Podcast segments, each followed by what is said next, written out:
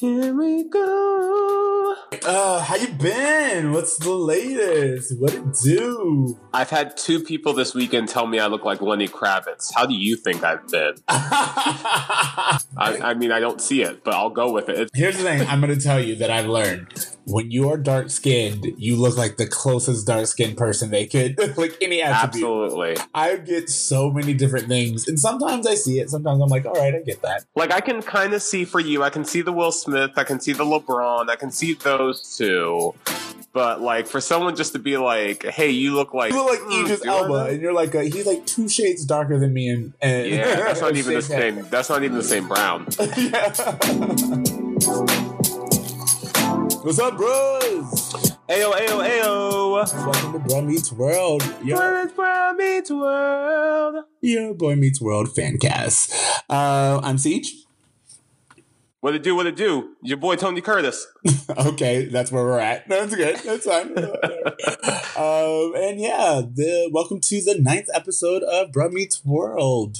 Um, Yeah, yeah. So we're getting into you know what? We're getting into this episode. I I think again we feel a little bit differently about it. Um, but that's why we do this podcast so we can get different opinions.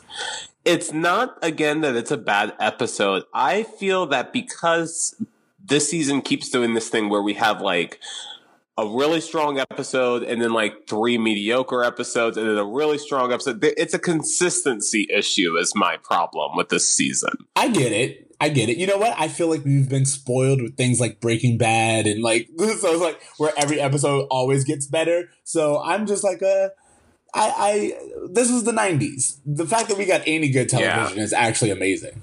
And I feel like if you, you know, put a microscope on any 90s sitcom of like, especially sitcoms that were doing like 20 plus episode seasons, Yeah, there's, there's going to be some, some clunkers. it's actually really funny. I met uh, at a party last night. I met this guy who's a writer for The Good Place. Name drop. Yeah, I, I didn't drop his name, but I'm just saying. Uh, I met a writer, and he uh, and I were talking about how the shorter seasons make for better. The shorter seasons make for better episodes individually Absolutely. because you're not doing all this filler where it's just like a you know we have to hit 22 Yeah. or whatever. Yeah. And I, I mean, we can disagree, but for me, this episode was a filler episode, but Okay, so you know what? I I will say that towards the end I had certain feelings, but uh, that being said, let's get into it. So this is our section called "Tell Me About It." tell me about it. where I read the Hulu description of the episode. Uh, and this one is Mr. Feeny fouls up Corey's dream to become a professional baseball player. What? He does what? he fouls up Corey's dream. I was like, Files up? That's a Foul. odd way. foul. Foul. Fouls. Yeah, fouls. Like uh, three strikes, you're out. Or Okay. bas- baseball term. That that would be strike, but still. Odd way of wording that. It is. Okay. Well, here's the thing. I was like, it's a. It's not a bad description. It's not a great description of what happens, but it definitely is. They tried. Whoever did this was like trying to be punny with it. I don't know where you stand.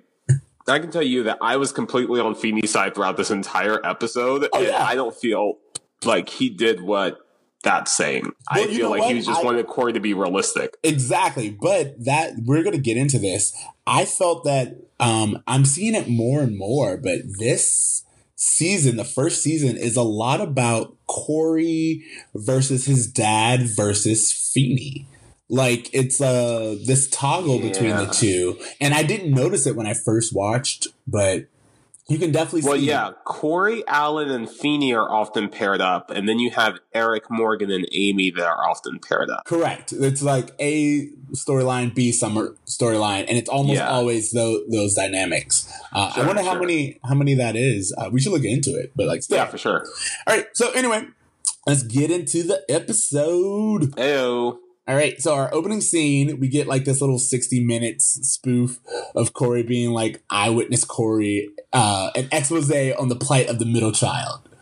Uh, Um, so this is interesting because this is the first we're hearing. At least I feel like the first I can remember Corey actually blatantly complaining about being the middle child. Yeah, and I was gonna say, uh, you mentioned it earlier. This is supposed to be like the main plot of the series. So Yeah, um, I did find all of this to be kind of throwaway. Like it's just kind of unmemorable as a, as a opening sequence. It is, but it also sets up. Um, it's at, at least it sets up the B storyline in this. Uh, that's sure. the whole purpose of it is to show us like the B storyline. Which is the B storyline? Oh, the B storyline is that uh, Morgan and Amy are heading out the door, and we see that they're going to uh, Morgan's friend Stephanie birthday party, and Mor- Morgan's wearing a new dress and a gold necklace. And- Let's talk about this for a second. How old is Morgan?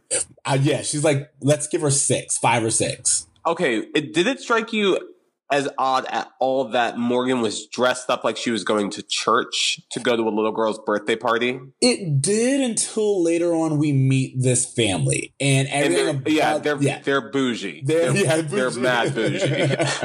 um, the fact that they would throw like their kid a formal fifth birthday or something like that totally makes sense. I thought that Amy's decision to let her six year old borrow an actual gold necklace was a lack of foresight. Yeah. yeah, it really was. Like, of course, something happened to this necklace. There's no reason for a child to have it. Yeah, exactly. Uh, and I, I, I have to say the B storyline in this one. It's kind of short, but it is fun. It's it's so much fun and so TV. It's so TV.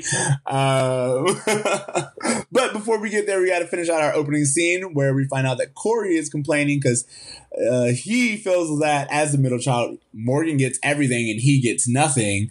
And they're like, "Well, uh, Corey, you're grounded for calling people in Schenectady to hear a Canadian accent." Uh, Which is fair. Yeah. I mean, how else are you going to know what? I can't even say it. Schenectady. Schenectady. Yeah, I don't know what that. I would have That's to call myself. Upstate New York, and on top of that, I mean, like everyone sounds weird in upstate New York, but uh, I had thought about it. This is back when long distance used to cost you. oh yeah, long distance used to be a really big deal. Yeah, exactly. Remember all those one eight hundred collect commercials? Oh my like god, everywhere in the nineties. One eight hundred collect. Ah, I forgot about because that. you would have to go to a payphone. Yeah, and not pay. That was I revolutionary. I kid you not. The other day, I saw some homeless dude on a payphone. I was like, "Those things still work."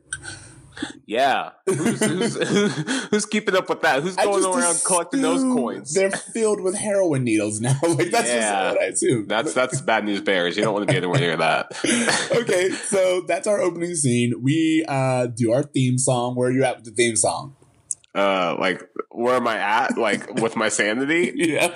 Now it's getting to the point where i'm just kind of i'm rolling my eyes through the whole thing and i'm just kind of waiting for it to be over. I, I, don't pay it. like it's on but i'm like doing dishes or doing something else. I can't just focus on it. So after the opening um theme song, we get uh we're in the class, a scene where we're in the class, and they are talking taxation without representation.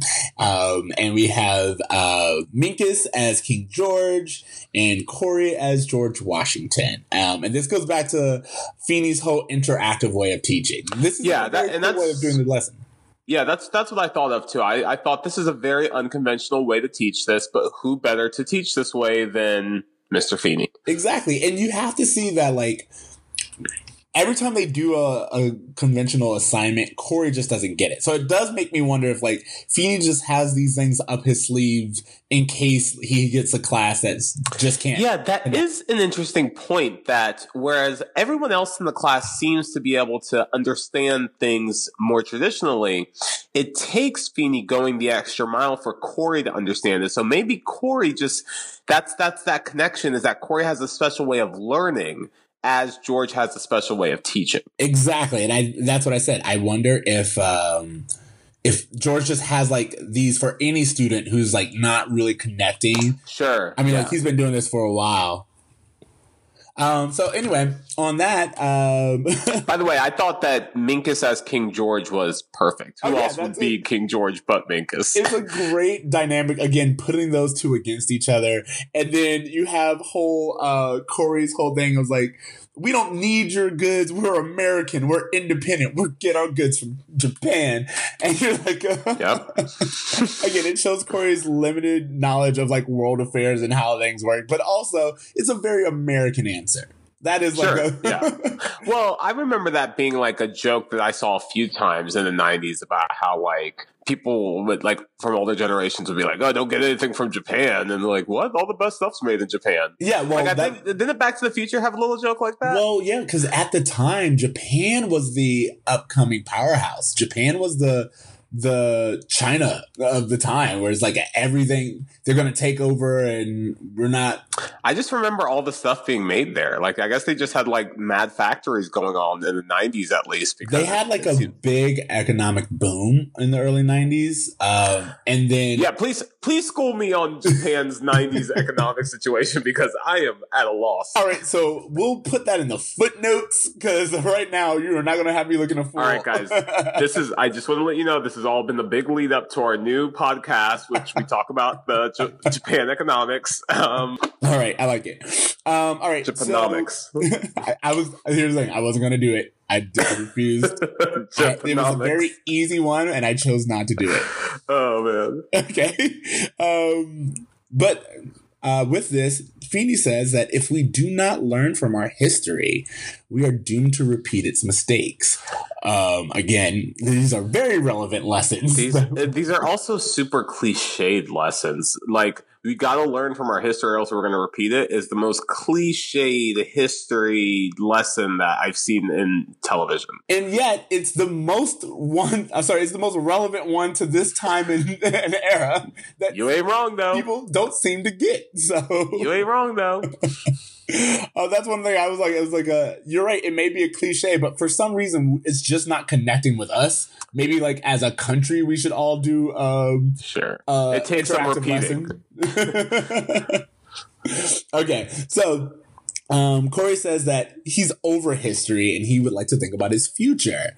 Um, and then that's when Feeny proposes a new assignment. It struck me as odd that Feeny seems to have adjusted his entire lesson plan on the spot to specifically cater to one child. I feel like, yeah, Corey might have a special way that he needs to learn, but why is the rest of the class getting more homework because Corey has questions?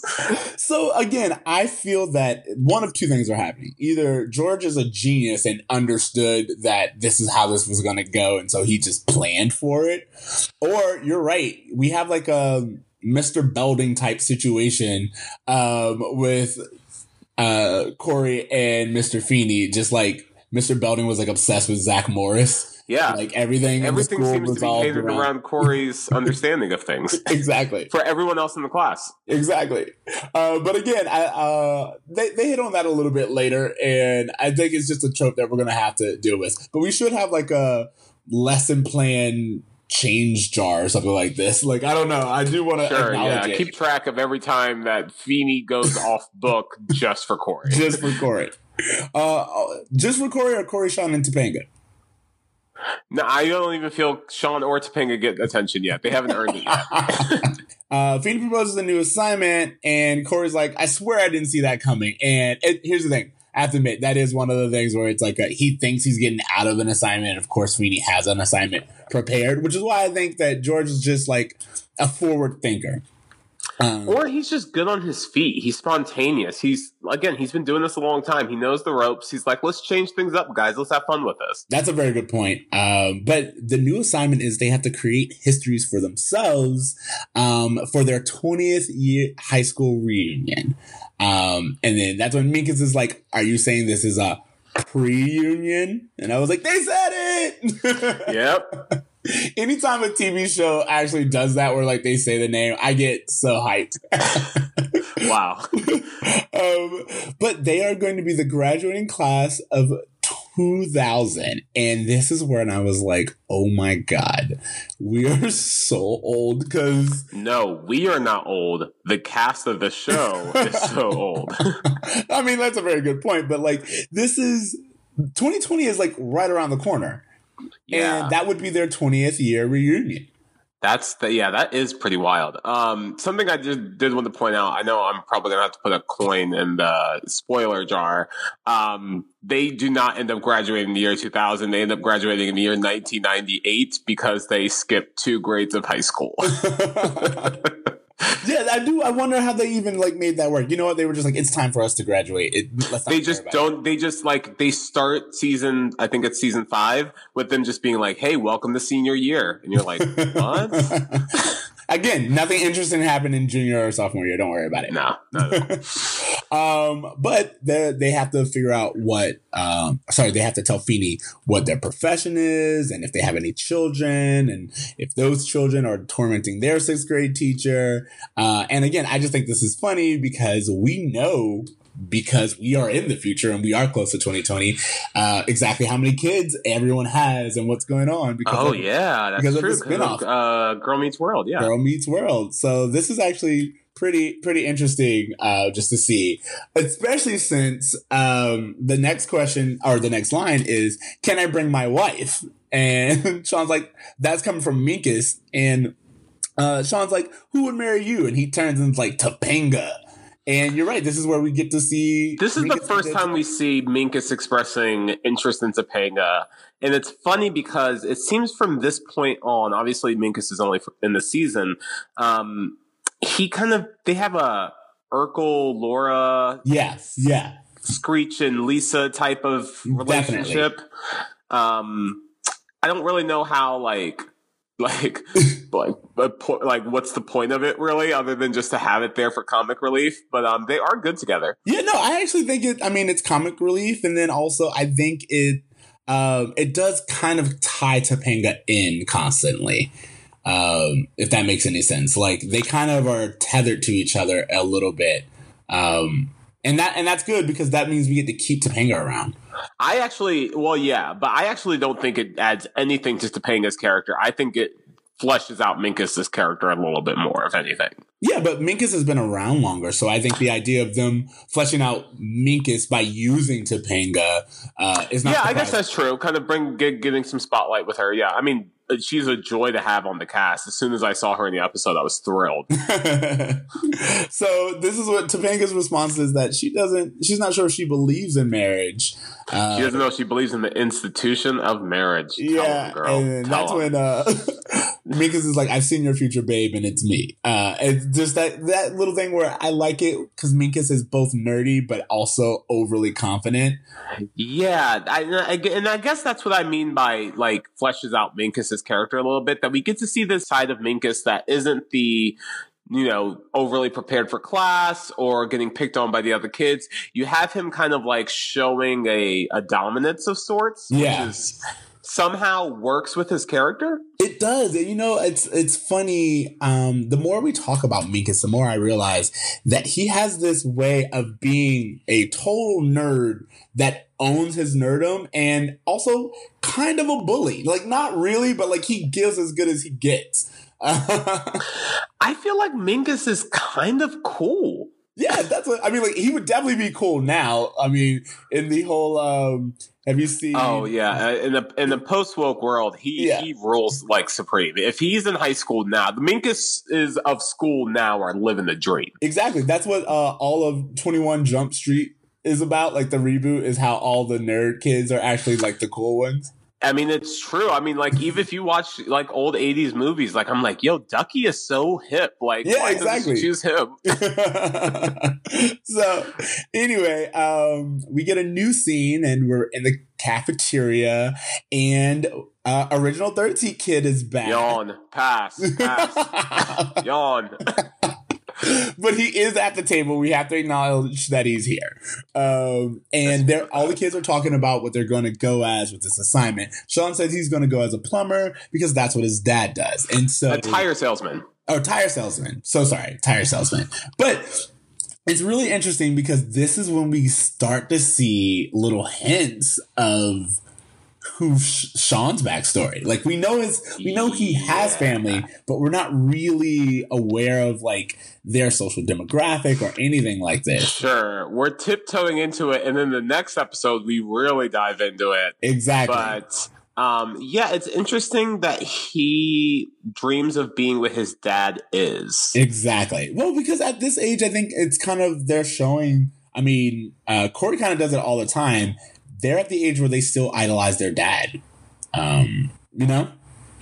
Yeah, and I I guess it would just been interesting to see Sean have something that was more distinct to his personality. I guess to kind of give him some depth as well. Well, it's funny because on that, Corey's like, "That's such a boring answer. Why would you want to be something boring?" And Sean's like, "I'm just lazy." So, I mean, in a way, it is very. I mean, yeah, character. you're right. He owns up to it. He's like, this was the easiest thing to do. I know how to do it. I know how, like, I know the background that I need to have to flesh this out. Zero research needs to be done, of and course. I can, I can like coast by. And I think that's unless great. you're a tire salesman that gets laid off. you know what? Coin jar. Coin jar. How does a tire salesman get laid off? We'll get there. All right. So anyway, um, third seat kid who we find out has a name. His name is Larry. Larry. Cool name, bro. Larry is going as Feeny because he says imitation is the sincerest form of butt kissing. And I have to admit, it's um it's a Larry idea, but like it's a Larry's kind of like um I just want to paint this picture for our listeners. I don't know if you guys have seen the cartoon Hey Arnold, but if Sid from Hey Arnold was a person, like it would be Larry. Yes, I agree. Just a little skeevy, similar in appearance and overall aura. Um, yeah. Yeah, yeah, yeah. That's actually really funny. He's like Sid. I like it. Um, you know what? If, and I would say, if uh, we cared more about him, I would just call him Sid going forward. But original third seat kid still works for me. Yeah, I don't. I don't even know how much of them we're going to see going forward. So we'll see. all right, but after all of this, Corey is going as a center fielder for the Phillies because um, that's what he wants to do. Because as we know, of course he does. Baseball is everything. Um, and then I love it too that he is he says it and immediately Sean's like, uh, you're not even that good of a player, bro. yeah, exactly. And then we do like this weird thing of like, uh, are we going to be men or are we going to be men with boring jobs? And they do like this, like I don't know. It's like yeah, this weird, kind of weird Tim Allen grunt. Tim Allen grunt is the perfect way of putting that. And um, they do it in unison, like it's something they've done before. Like it was like a thing they were trying to start doing maybe, but oh, didn't wait, flush are, out. Are they watching Home Improvement? Like, what is this like a? well, Home Improvement did film like next door, and that they did have their school sessions with the kids from Home Improvement. Oh wow! Look at that little fun fact, that little trivia. I know. Oh, so maybe actually see Sean on an early episode of Home Improvement before maybe uh, World. Maybe that's a, um, a little shout out. I don't know. That was that. I actually like that little factoid, but yeah, that was weird to me. Mm-hmm. Anyway, next scene, uh, Amy and Corey are working on Corey's project, and Corey is really excited. He says that Feeny's going to be blown away by the future he's planning. Um, I, I guess I had a few questions about this project because it seems that Feeny kind of he assigned this really off the cuff, like, "Hey, yeah, this is just just you guys are going to come up with your own histories." We saw Feeny assign yeah. assignment. Um, however, it seems like when it comes time for them to actually bring it to class, Feeny expected a lot of documentation, a lot of details. Corey's here with his mom, like planning Wheaties boxes and stuff. And I was like, yeah, that seems like what a kid would do. Yeah, you know, I'm not gonna lie. There was there was no handout. There was no like uh backstory. The yeah. application of what he wanted for your future. Um is so kind vague. of vague, but maybe that's like the point of the lesson because when we get to that portion of it, he does just like immediately challenge everyone to think deeper, with the exception of the person who all of course already thought deeper. No, he basically no, we'll get You know what? We're not there yet. Yeah, yeah, yeah. so anyway, um we're we're working on the school project in the living room, and then Morgan enters, and she's wearing a new plastic necklace instead of the one we saw in the intro. Whoa, uh, are you telling me that a child was irresponsible with a gold necklace?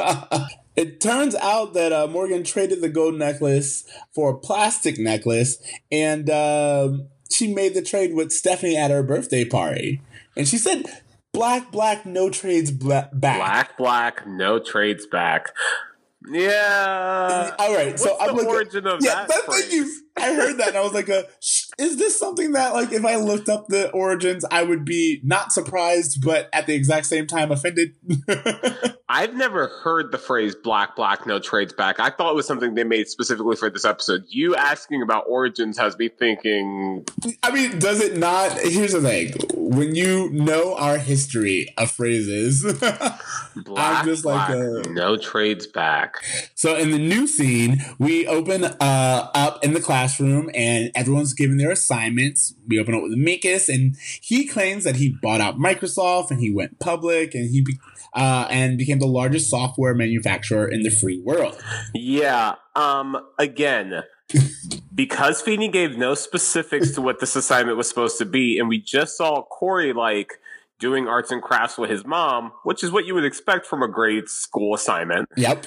When Minkus starts talking about becoming a public company and like handing over like documentations of creditors, it's just to me, it just seems like yo, Minkus doesn't belong in this class. Like this, he's on a whole nother level. Like he needs to be in the boys to Mensa. He needs to be there. Yeah. Um, you know what's actually weird about this? I was thinking, um, maybe it's like his upbringing or like we don't know a lot about Minkus's family, but there is, uh, I would assume that he's just getting a lot of, um, help from his family or like his parents are like professionals. That's my assumption. Maybe, yeah. I, I would love to know more about why he is the way he is because he is a very interesting character. There is another universe in which there is a show in which Minkus is the lead character and it's just all about him. And I think it's called Young Sheldon now. 100%. 100%. Um, anyway, um, but Feeny says that taking over a company is no easy feat. And does he have any proof of assets or a bank guarantee? Guarantees, and then that's when Minkus somehow does a list of creditors, loan guarantees, and his approval from the Federal Trade Commission. And yeah, I wouldn't even know to think of that now. exactly, but that's what I'm saying. It's just like a yeah. He must have help. Yeah, he has to just be the son of uh, really intelligent people. And again, I'm not, you know, I don't think that that means anything about his intelligence. I just don't think that it's all coming sure. from him. Okay, yeah, let's let's go with that. That's better. All right, but he also says that him and Topanga just had their third child, Rainbow Einstein Minkus, which is again, which, it's just fun for us. But sure, yeah, I mean that's that's what you would expect Topanga to name her kid, I guess. Exactly, but I also mean.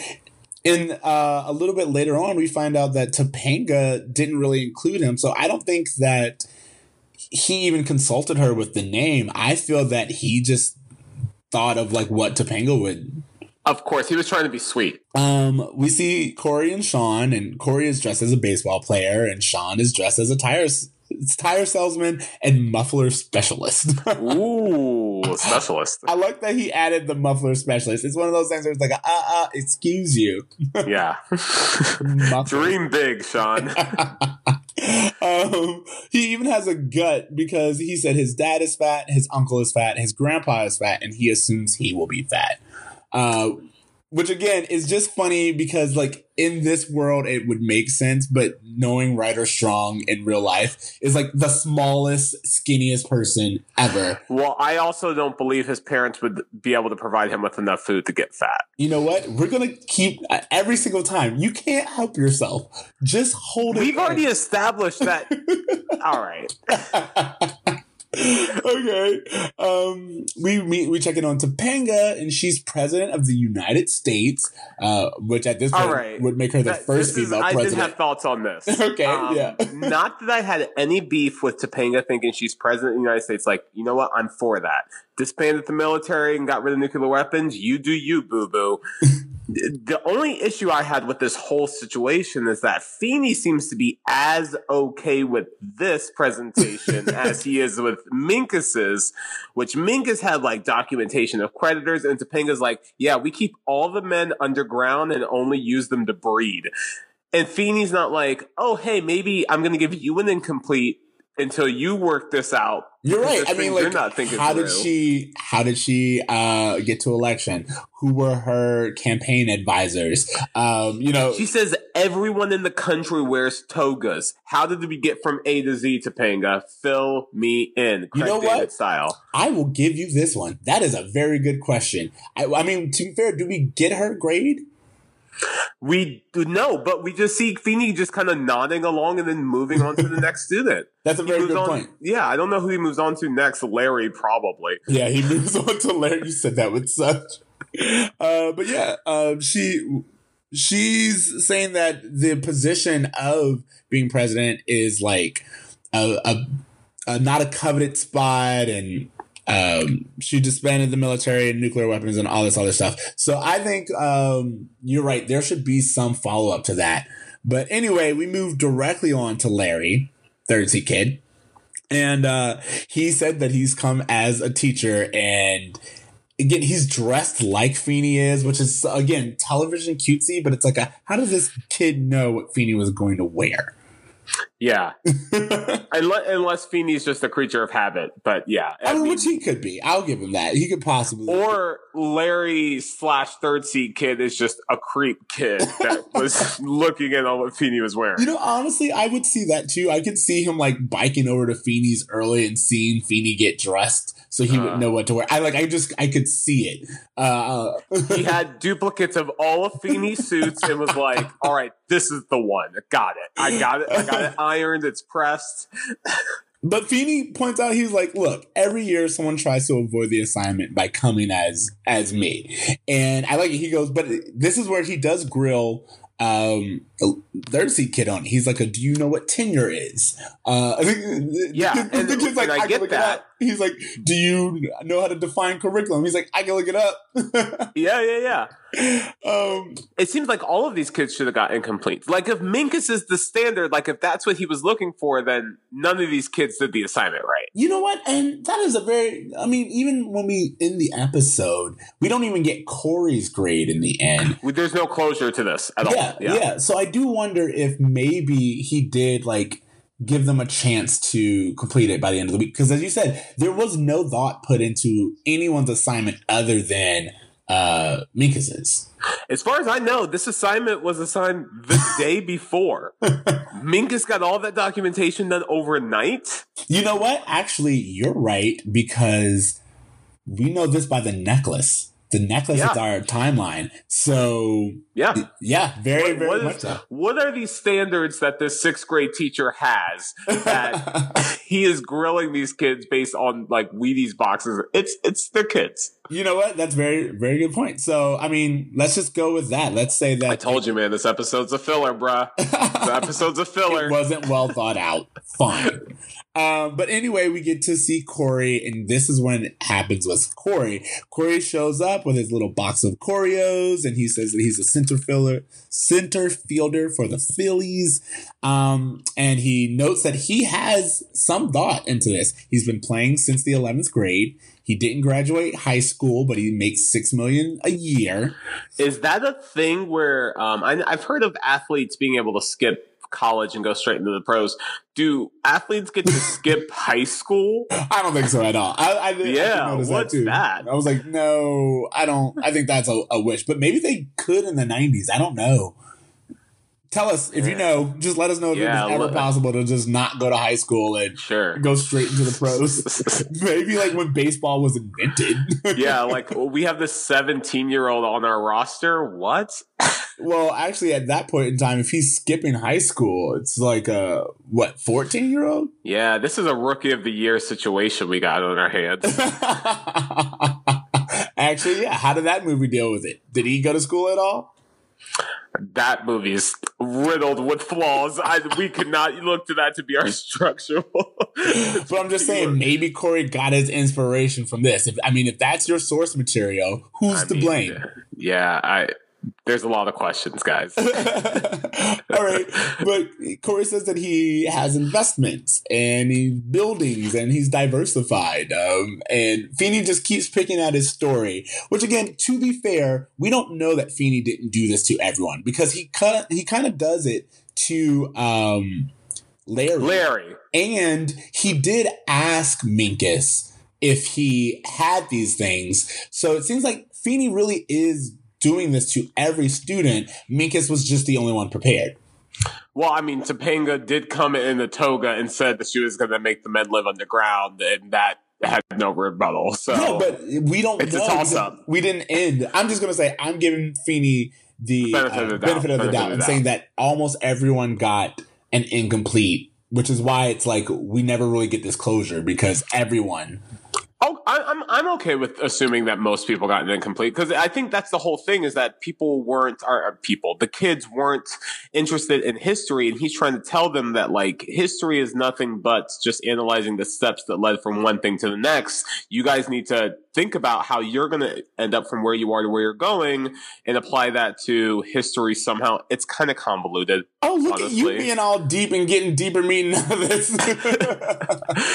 well, I'm just trying to figure out what the hell is the reason for this assignment based off of the initial, hey, let me get these kids interested in history somehow. That's the only thing I could think of. But again, it's it's a first stretch. I think that's a good. I think that's a good connection, though. I think you, you did really well for that. Um, and I want to point out that Cory kind of is the only one we see take it really, really personal. Like Cory's like, "You're dragging me down. I thought this through. I had a weedy. I have like a baseball card." And, yeah. um, with, with this Cory, he's like, um, you gave an incomplete to my future. yeah. Or something like that. And Feeny kind of is like, whatever, kid. So- well, he goes. He he gives him an incomplete because he's like, you have no clear, no clue how your affairs are managed, no education, um, and he gives him an incomplete. And Cory's like, that's an I, that's lower than an F. And what Cory says, which I like, is he goes, this isn't a quiz. You took away my future, and that kind of shows that Cory doesn't really see schoolwork as anything important because he doesn't understand how this applies. All of these, things, as you said, Feeny's trying to teach him a lesson here that everything um, leads up to another, as you pointed out. And Cory immediately is like, uh, giving me an incomplete on this this particular assignment is giving me an incomplete in life.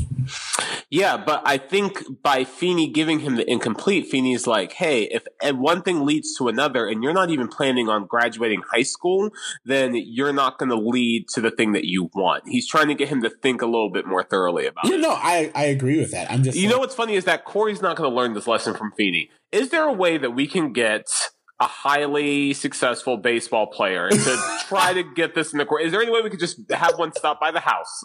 so No cash. this is where I will tell you, I will say this is another TGIF episode because of that scene where we get a little bit later. Um, to kind of wrap up the B um, plot first. Well, actually, uh, in our next scene, um, Yeah, we see Cory moping um, in in his bedroom and removing all of his baseball stuff because he doesn't have a future. Which again, Cory is being over dramatic. Like, Can I can I one I just want to make one observation about Cory. yeah, Um this episode he looked a little older, did he not?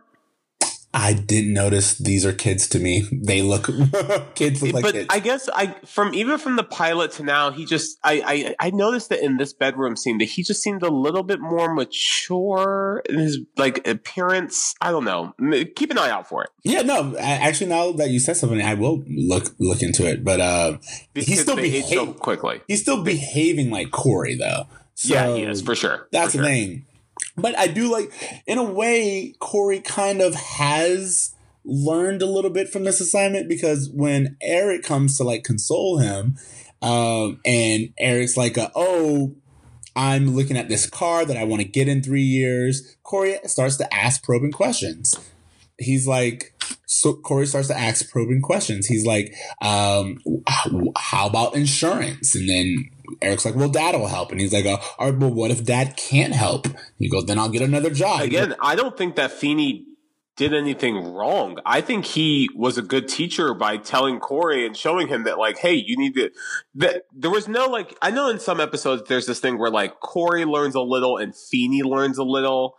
In this one, it's just like, no, Feeny's an adult and he was teaching this kid some realistic well, no, that's what I was going to say is that Cory is like mad and depressed, and they're kind of showing him taking this a little too far. But also, if you look at it, he technically learned the lesson. He is questioning how Eric's going to be able to do all. This. Yeah, he's he is overreacting because Feeny hard pedals the real a little bit. Yeah, but sometimes you got to swallow that pill. Like it's a tough one to swallow. Also, but the sooner you do it, yeah. Also, I was just gonna say that um, Cory basically just learned what it's like to be an adult and he's pissed. And guess what? So are yeah. all adults. so are all of us, bro. No one is God, man. Exactly. the moment you like get a, you like, oh, I want a new car. You do have to be like, well, what about insurance? And and then yeah. uh, where am I going to park it if you live in L.A. or New York? And it's just like sure. a, all of these things that come with it. You can't just get a new car, and that's reality. And they kind of show it as like being a downer, but no. Do you remember being in high school and just daydreaming about like, oh man, when I get my car when I get my car, I'm going to take such good care of it. Exactly. so nice. no. There's now- trash in my car right now. oh, dude, don't get me started. I mean, but like gas and all this other stuff. Yeah. Oh, God tickets. I have a ticket today I'm supposed to pay. But anyway. Look at that. All right. So um again, this is when Cory's like, it wasn't just an assignment, it was my future. And I have an incomplete future. And Alan has come in and he's joined the boys and Alan's like, everyone's future is incomplete. That's why it's the future. Um you know, if it if, if it, were complete, it would it, be the past. The past, exactly, and that's that is kind of like a you can kind of see the threads that they were trying to make with these storylines, which is that you know the future. I, I, I I think that the lesson that they're trying to teach, which is that everything leads to something else, isn't one that is kind of like outward throughout the story. Like I don't feel like I feel like it took me like really searching hard to get that lesson out when it should have been something that was a little bit easier because I, I don't know that you would necessarily even pick that up as the lesson if you were just watching this for the first time. I don't know. So I have some theories, but we'll cover that when we get to um, our our lesson portion of it. Um, but anyway, so Feeny taught me. That's what I was thinking. Yeah. Of when we get to Feeny taught me. Anyway, um, Cory, uh, give me one second to find our place. Well, Alan's Alan says, you know. Uh, I actually didn't want to do what I wanted to. You know, he, Cory's like, "Did you always talk about being a grocery store manager?" And Alan's like, "Actually, I wanted to build bridges," which is the first time we're ever hearing about him wanting to be an engineer.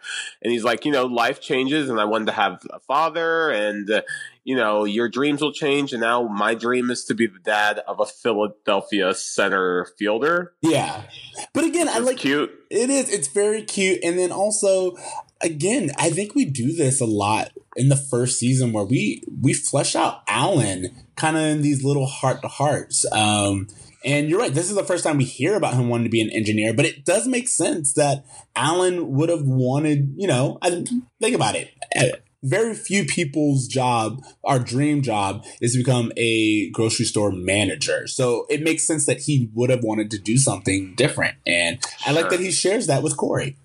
Yeah, absolutely. Absolutely. Um, I do just want to say that I feel that uh, this relationship between Cory and Alan seems so much stronger than the relationship Alan has with Morgan or Eric, so much stronger than Amy and Cory. I do wonder if they're depending on that whole father knows best thing a little too much sometimes because the rest of the family seems excluded. Well, I mean, this is the time where we have Home Improvement and The Cosby Show and Full House, where there are three father figures. And again, we just get a lot of these sit down talks. Um, yeah. In this era, and it is kind of father knows bestie. So I'm not you're i mean i just think you are right to acknowledge that but i'm not surprised. Yeah sure. Okay. And again i think like just looking at the episodes we've seen so far it's kind of almost always a Cory, mr feeny and alan triad as we said. Uh, yeah. It's it's it's almost like um that's like the major triad, and then there's also this kind of mini triad of like oh, a bunch of mini triads of like Cory, Sean, and Minkus, and yeah. Cory, Sean, and Topanga, yeah. and Eric, Morgan, Amy. Yeah. So yeah, I think th- I think that's where we're at. Um, speaking of the second triad, um, to wrap up our B list uh, plot line, we enter a new scene and Jane, the the mom of Stephanie, comes over, and immediately we get like this sense of air, and she's very pretentious, and I have words to say about her. Well, we should say this: that Amy calls Jane, I guess the the, yeah. the, mother of Stephanie, it was like, "Hey, our girls did this really dumb thing. I want my necklace back." And the Jane, the the adult woman, told this other adult woman, "Black, black, no, no trades back." back. yeah. and so I, I, at the same time, we're supposed to believe that Jane is this highly sophisticated woman who threw this party for her six year old that people had to dress in their Sunday's finest to. Yeah, at the same time, she's super shady about a necklace that she could probably afford many of. I don't, I don't know. know. Here's the thing. That's what I'm saying. Like, this woman comes in, and immediately when Amy's like, Would you like some coffee? She's just like, Just so you know, you're not getting the necklace back. It's not the value of it, it's Stephanie's attachment to it. And again, I'm like, This one's a bitch. like just slap a bitch. Yeah, yeah exactly. You slap someone that comes to your house saying some stuff like that. Exactly. How are you gonna come to my house and tell me you're not gonna give me my own property? No, I'm gonna go in the kitchen. I'm gonna take that necklace right off her damn neck. Do something about it. But turns out that Morgan and Amy have a better plan. Um, and we cut to the girls who are in the kitchen, and I have to admit, I was like, Morgan is killing this scene. She's well, yeah. I mean, the, Morgan, well, she does have moments where her Michelle Tanner spunk really shines, and I felt like this moment we saw her really being precocious. And, yeah, like yeah, uh, yeah. She's just fun in it. She has like so Morgan is like trying to convince uh, Stephanie to trade with her, but she's giving her all these things. She has brownies and a diamond tiara and a Which My Little Pony. But yeah, I just love the whole. She's what is it? She does the um when Morgan's presenting them to Stephanie and she's like, "Ooh, brownie." She's like, "Ah, ah, ah." You know, She's just like it's very. She just has really good um, skills in this scene, and and, and sure, I yeah, totally. I liked her acting chops in this one for a kid, especially. Um, but again, so let's go back to Jane for a little bit. I they you see the two moms talking, and she kind of puts in the fact that uh, she doesn't have to work because she kind of like, oh, do you work, Amy? And she's like, uh, so damn rude. This exactly. whole interaction was so. This woman's so rude. Her daughter's rude. Kick him out of your damn house. Exactly, please. and she even drops that like her husband's an attorney, and I'm like, what? Like, what is your point in all of this? What like what was this woman trying to do? I also don't understand the idea of a woman like bragging that her husband makes a lot of money. Like you ain't doing nothing. Exactly. Like, I, what are you bragging about? Maybe we're too 2017 to like get why this was supposed to be a good thing. Like I just, yeah. uh, I, and I'm sure that's something real old school that like women have had to deal with of just like their, you know, girlfriends oh my my husband took me on vacation and blah blah blah. And that whole thing of being envious about their husband's money situation. But now it's just like girl if you want to go on vacation get yourself a job and go. Exactly. It's just like again i was like what is this woman's end goal? Like why would you come over to someone's house and just basically why did they come over at all that's yeah, a that's a great question to ask but as a little tie-in we come back in and stephanie is basically like out of she's in her little PJs and she's given handed everything over, including the necklace. Um, and she traded it all um, for a brownie and a plastic pony. And it's really funny because that's when, you know, we get this little tie back of um, Stephanie's saying that she gave also gave the car up to Morgan uh, in this, which is ridiculous. Yeah, uh, they're like, oh, uh, she's like, you traded your necklace for for a tiara and for a pony and brownies, and she's like, well, I had to do something extra for the brownies, and Morgan's like, I'll need the keys to your car, please, and Amy's like, it's really not the value of the car, it's Morgan's attachment to it, which is like burn. Yeah, exactly. Again, but at the same time, it's like how did that interaction actually end? Yeah, how did that end? There's no way you're going to do it. But I think, I think, in point being is it was just to say that this family is not one that just sits by when something like that. No, this was a gotcha, bitch. Moment. Exactly. gotcha, and I, bitch. And I applaud them. They did, they did very well. Both Amy and Morgan doing this little tag team. I liked it. Yeah. Okay, this isn't the first time Morgan's going to do this in her life. Her, exactly. her um, in the next scene, this is kind of funny. Eric's like sitting on the couch, and there's this little bit of dialogue of him being like, uh, "She was doing the kissing. I was an innocent bystander," and like defending himself. And then yeah. Comes in and snatches the phone and hangs up, and he's like, "I didn't even know who that was." And I'm like, "What is that even situation? Like, how does that happen?" Yeah. I don't at this point we don't know who Eric's kissing, who he's talking to. Do we even care? Does it matter? Nah. Let's just move forward because yeah. Cory somehow uh, understands he calls Sean and he's just like a call everyone we know and tell them that Jim Abbott's in my kitchen. Uh, and again, this is where we get that sitcom walk on. Whoa, whoa, whoa, You're telling me that a professional athlete has never come into your living room to teach me a lesson? To teach you a lesson based on a day and a half of your parent asking them nicely. Nope. This isn't something that you had. I, I just feel like this was a normal part of my childhood. uh, again, I now I did not notice this. According to Wikipedia, Jim Abbott doesn't have a right hand. Um, so it is kind of cool.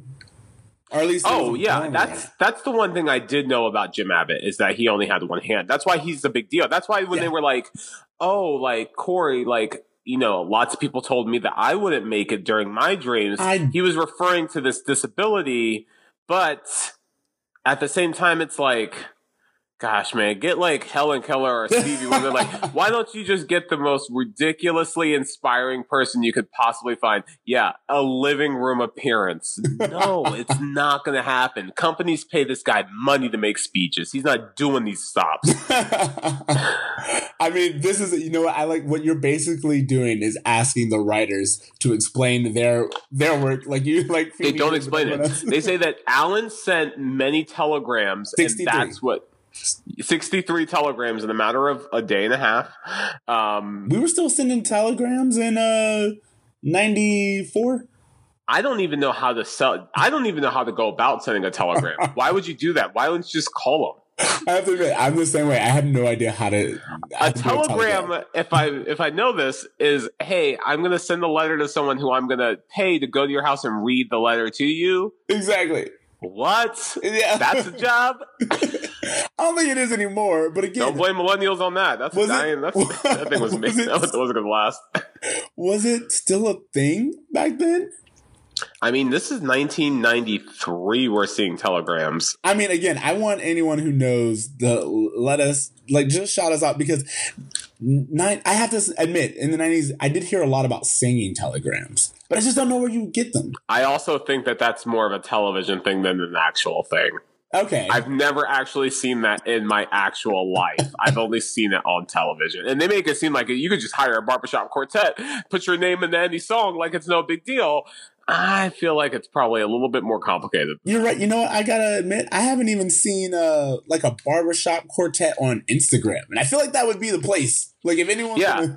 um, off of this, turns out as again, Jim Abbott is inside of their living room, and uh he's there because Alan reached out because why? He said that he heard that Corey wants to be in the big leagues, um, and this is actually it's a it's a little fun bit. Uh, he says that he had he once had a coach who told him that he would never make it into the big leagues, and that only made him work twice as hard. And I gotta admit, I'm wondering who are these people who are telling kids that they can't do things like yeah, apparently back in the day, teachers could just be as shitty and as real as they wanted to be, and just be like, "Hey, kid, this you're not going to succeed at all." Just being straight up with you. I mean, I've like, never had a teacher just blatantly tell me like, "Hey, you're not going to get your dreams. Give up." Exactly. Again, maybe we're very fortunate, but I've never had a teacher just be like, "Yeah, that's not happening for you."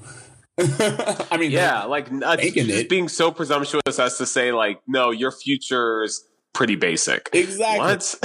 But they do ask that uh, Cory because Cory is Cory asked Jim Abbott. He's like, uh, "When you were successful, did you rub your teacher's face in it?" And uh, he kind of makes a joke about how he he didn't rub his face in it, but he did send him a video of his no hitter, which is like infamous at this point in time. But he also said that. Um, while Cory's like, well, you showed him. He's like, no, actually, he showed me. He uh, sent me an application to the University of Michigan because he understood that even if I didn't make it to the pros, I need an education, which I think is again the underlying story of this. It's like a that only a professional athlete could teach. no, I, I again, I, I know what the lesson is that Cory's learning because they made it so blatant and apparent, but they've just done it in such a ridiculously spectacular fashion that I can't take them seriously at this point. I can't. There's no reason for this guy to be in his living room. I can't justify it. They can't justify it. Expect more from your television guys. I don't know. According to Alan, uh, you should just try anyway because a guy can dream. So, and that's the thing. They add sentiment so you don't question it. They're like, well, Alan got his dream, so maybe Cory will get his. I like what? it. I like your whole they added sentiment to de- deflect. Yeah, of course, because it's that all moment where you're just like, oh, well, that's sweet. Like, no, there's still a lot of holes in the story, but let's move on, I guess. okay, moving on. Uh, Cory is playing baseball and um, by himself. I want to add, he's throwing the ball against the wall and it bounces. Play, yeah, playing baseball is being a little yeah, like, like, generous. He's throwing a ball on the wall. Exactly. He's play, he's playing with the baseball, and it goes over into Feeny's yard, which of course makes it to where now Feeny and Cory have this little interaction over the fence as we're starting to do a lot. Um, but I do like it because Feeny says, uh, "Respect my property line, and I'll respect your property." So Feeny is kind of always trying to establish that. Uh, I'm your neighbor, but like, dude, still, I actually think that I like Feeny. Um, sometimes I like Feeny better as a neighbor than a teacher. I feel like sometimes in the classroom, there's this immediate him versus me vibe that when Cory's just kind of hanging out in the backyard, you don't always get that um that guard up so quickly. That's a very good point. Um, and I, will try to be on the lookout for that because I, I think you're right. When Feeny's in the class, he's like a a, a different person than when we see him be neighbor Feeny. Sure. Yeah. He's just again, he just seems like he's like, hey, can I give you some advice just in the kind way? And I feel like Cory's more receptive to that than, hey, I have to read this book, roll my eyes, I don't want to do this. Exactly. Um, but Feeny, I'm sorry, Cory goes to Feeny and he's just like, uh, you know what, uh, Mr. Feeny, I am going to be a baseball player because uh, a friend of my dad, a friend of my dad's, I don't want to name drop, but Jim Abbott, uh, dropping names. Exactly. It's just like he just is continuously dropping this kid's name, and I like it because it's a very Cory thing to do. Um, but yeah, Again, just, it, it, it, hey, LeBron James was in my living room last night. Like, what? like, would you not talk about happen, that for like a week? Yeah, I'm going to talk about it nonstop forever. exactly. Um, but uh, Cory says that he's going to turn bro, pro after college because he wants to make a name for himself, which again is the the right thing to do anyway. Um, I don't think there's another way. Honestly, I don't. I don't know of a person going from 11th grade to professional baseball. it just, I, I, like, again, like his first way wasn't a way. It's not that he's like, all right, Feeny, I'll do it your way. It's no, that wasn't even an option. Yeah, it was like, a, if you were going to make it at all, you would have had to do this. Yeah. And you needed to know that you were going to have to do this. Sure. Um, and again, I think that Feeny kind of rounds it out by being like, a, it sounds like this, uh, Abbott fella had his future well planned out and worked hard to get there and um, you've learned this lesson again, maybe not in class, but you did learn the lesson. So I will give you some kind of reward for it. And uh, then we get like the little joking bit of the balls being thrown. Well. Cory says like, "Hey, are you going to change my incomplete to an A?" And Feeny's like, "No." And then he grabs a box full of all of these sports balls that have come over to his yard, and he spills them into Cory's yard and says, "Play ball." Yeah. And it it has this moment of Feeny saying in so many non Feeny ways it's not that I don't support your dreams. I want you to be able to pursue your goals and I want you to play baseball here. Here's all your baseballs back. Go for it. I just want you to think things through and not immediately assume that it's going to be easy or that you're not going to have to work hard for the things that you want. But that's what I that's what I was saying. Um, which let's you know what? Let's just jump into uh, a section called Feeny taught me. And off of that, um, this is where we discuss the lessons of the episode and the main takeaway. And I think you hit on the main takeaway earlier, but one of the lessons that I got from this was that, you know, it is both Alan and Feeny are right. It is okay to dream, but you have to like plan for it and work hard. One thing, even with Jim Abbott, Abbott that they keep pointing out is that hard work comes with it when he was like, my teacher tried to um, squash my dreams. He's like, I had to work twice as hard. You bring up. I'm sorry. I, I you just saying this right now just made me realize that Alan is hey, be a dreamer. Feeny is hey, be more rational.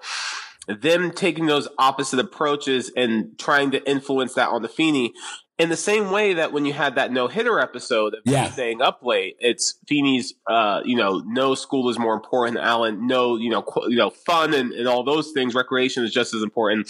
It's just interesting to have the two of them constantly be like, well, I'm a little bit more country. Well, I'm a little bit more rock and roll and just trying to use that to influence Cory's decision. That's just an interesting dynamic. I never really thought of until you brought it up really. So yeah, I'm sorry. Those, those wheels are just turning in my head. No, no, no. I mean, I brought it up for a reason. So yeah. Um, but yeah. what would you say? What is your main takeaway from this now that we went through everything? The main lesson clearly is black, black, no trades back. and that's what we need to walk away from, I think. Um, no, the, the, the lesson again is that you need to think things through because the past isn't just the past; it's a series of events that leads to other events, and you, you need to think things through. Um, do I think that that lesson was clearly articulated? I think it was in like a bunch of vague ways, and we kind of assume that this was it. I don't know. How you feel? Yeah, you know, honestly, let's go into grades because it is time to grade this one. And uh, remember, at the end of the season, we're going to add up all the grades and then give the season a total GPA.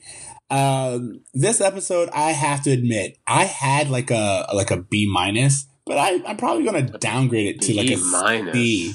Yeah, yeah, I'm gonna do C minus. This was for me. It wasn't anything worth like it, let's put it this way. If we were making like a greatest hits comp of boy meets world i wouldn't include this on the dvd which is crazy because i again i just remember this. I remember the pre-union vein so well um, yeah. But you're right. Re-watching it, it just doesn't tie together. And this episode definitely could have been done better. They do a much better job with this concept in the college years when we have plays with squirrels and all that. like that class reunion idea is much more flushed out and much better.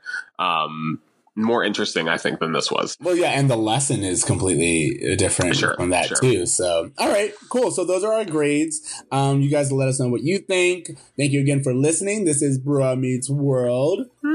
Make sure to follow us on Twitter and Facebook at Bruh Meets World or email us at bruhmeetsworld at gmail.com. You can find me on Twitter at Extra Ceej. That's X T R A C E E J. Uh, TC.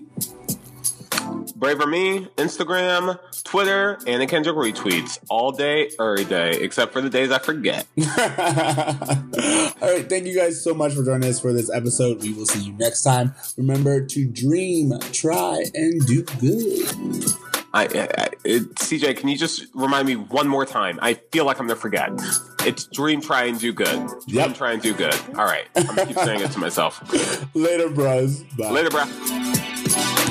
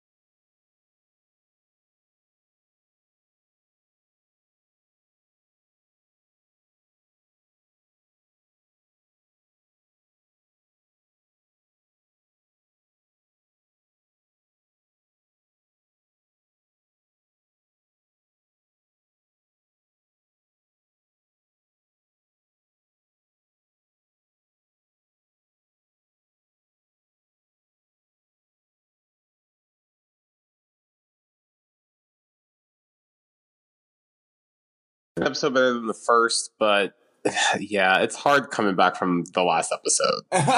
so it's really funny that you even say that because I think this is another one where it's like a pre-union for me was like a classic.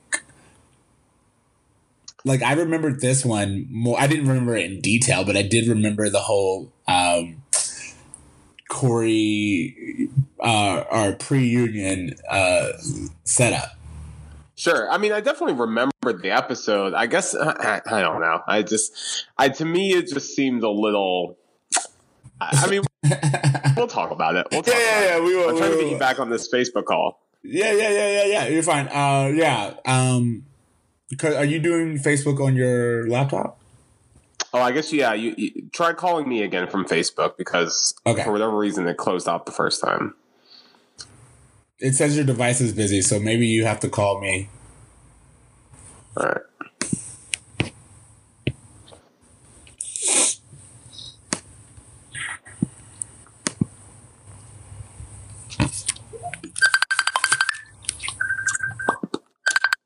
Got it. All right. You see me? Here we go. One second. All right. Uh, how you been? What's the latest? What it do? I've had two people this weekend tell me I look like Lenny Kravitz. How do you think I've been? That's a good thing. oh, totally. Yeah. Yeah, Lenny Kravitz, good for you. I, I mean, I don't see it, but I'll go with it. It's That's better a than the. Kenan Thompson I used to get. Here's the thing I'm going to tell you that I've learned.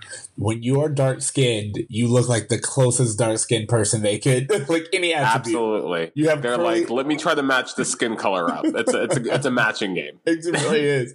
I get so many different things. And sometimes I see it. Sometimes I'm like, all right, I get that. And sometimes I'm like, is that the only tall black person you could think of? Sure. Like I can kind of see for you, I can see the Will Smith, I can see the LeBron, I can see those two. But like for someone just to be like, hey, you look like any old black guy. you look like hmm, Idris Elba, and you're like, a, he's like two shades darker than me. And, and Yeah, that's not even the Same same. That's not even the same brown. yeah. but like, How am I sounding to you? Because you sound fine to me. All right, so you you sound like you have like the little phone issues, but it's the phone issue that we always have. You know what I mean? Where it gets like you get a little fuzzy. Yeah, it's the same thing. Okay, because I'm in a room that's a little bigger. I didn't know if I sounded echoey or not. So we won't have time to really get into this because we have a lot to do. But uh you moved. Yeah, here, here, here, here I am. Yeah. So in where a are new you? place. I am living the dream of every millennial of being back with my mother while I save money. And um, I the goal is to buy a house. So that's that's the goal for for uh the, my my thirtieth year is to buy a house. You so got buy house money? I if I live with my mom and don't kill myself for six months, yes. well, I mean, you're already doing better than me, so mazel. Uh, I mean, uh, Florida house, not yeah, yeah, California I get it, I get it, I get it. Uh, also, uh, what was gonna say? Speaking of mazel, TK got engaged. TK did get engaged, and she. It seemed like she purposely made a point to say, "Hey, I know Ashley got engaged this exact same way, but I don't care." Yeah, she did. She did. She did it, just that. Uh, also, I have to say, a very part of me was like, uh, um, I went to the first wedding, so yeah, and to be honest, me and Christine were talking about this. How we don't. We thought Takara did not want to get married again. Well, they're getting married again because he wants to get married. Well, actually, I spoke to Takara about this when she came to visit. Um, and the only reason why I didn't have any objection is I spoke to her specifically. Uh, and she was talking about how he's really traditional and he wants to do all these things. And he gets along with her family. And I was like, do you want to get, would you get married again? That's what the exact, I asked her that exact question directly. And her words were, yeah, I would do it. So that's why I don't have any qualms about Yeah, yeah. No, no, no. I get that she would do it. I just also get that that's not something that she would. If if he was cool with just like kicking it forever, like I feel like she would be cool with just kicking it. I mean, I don't know. She did again. She expressed when she was here a lot, a few things where it was like a okay, um, but at the exact same time, one thing that just always if I tell you I don't want a public engagement, and you do a public engagement, Yeah. to me, people like I think like in the beginning, people were like, "Oh, well, but it was sweet and it was fine." But my whole thing is, I told you I didn't want it. yeah. And also it just it's that thing of like you know, people kind of enjoy moments differently. And if you have eyes on you, sometimes you can't have a genuine moment because you're worried about your perception. So why Yeah. do that to someone who's yeah. yeah, yeah. I mean, but here's the thing: it is what it is. C'est la vie, mazel, as we say. Uh, let's get into the episode, and then we can catch up later on this week because I just have a lot. Word, word, word. All right. Um, class reunion, right? Pre-union, yeah. Great, great title. All right, one second. Let me get to my notes. Uh, Lots of firsts in this episode. um, I'm assuming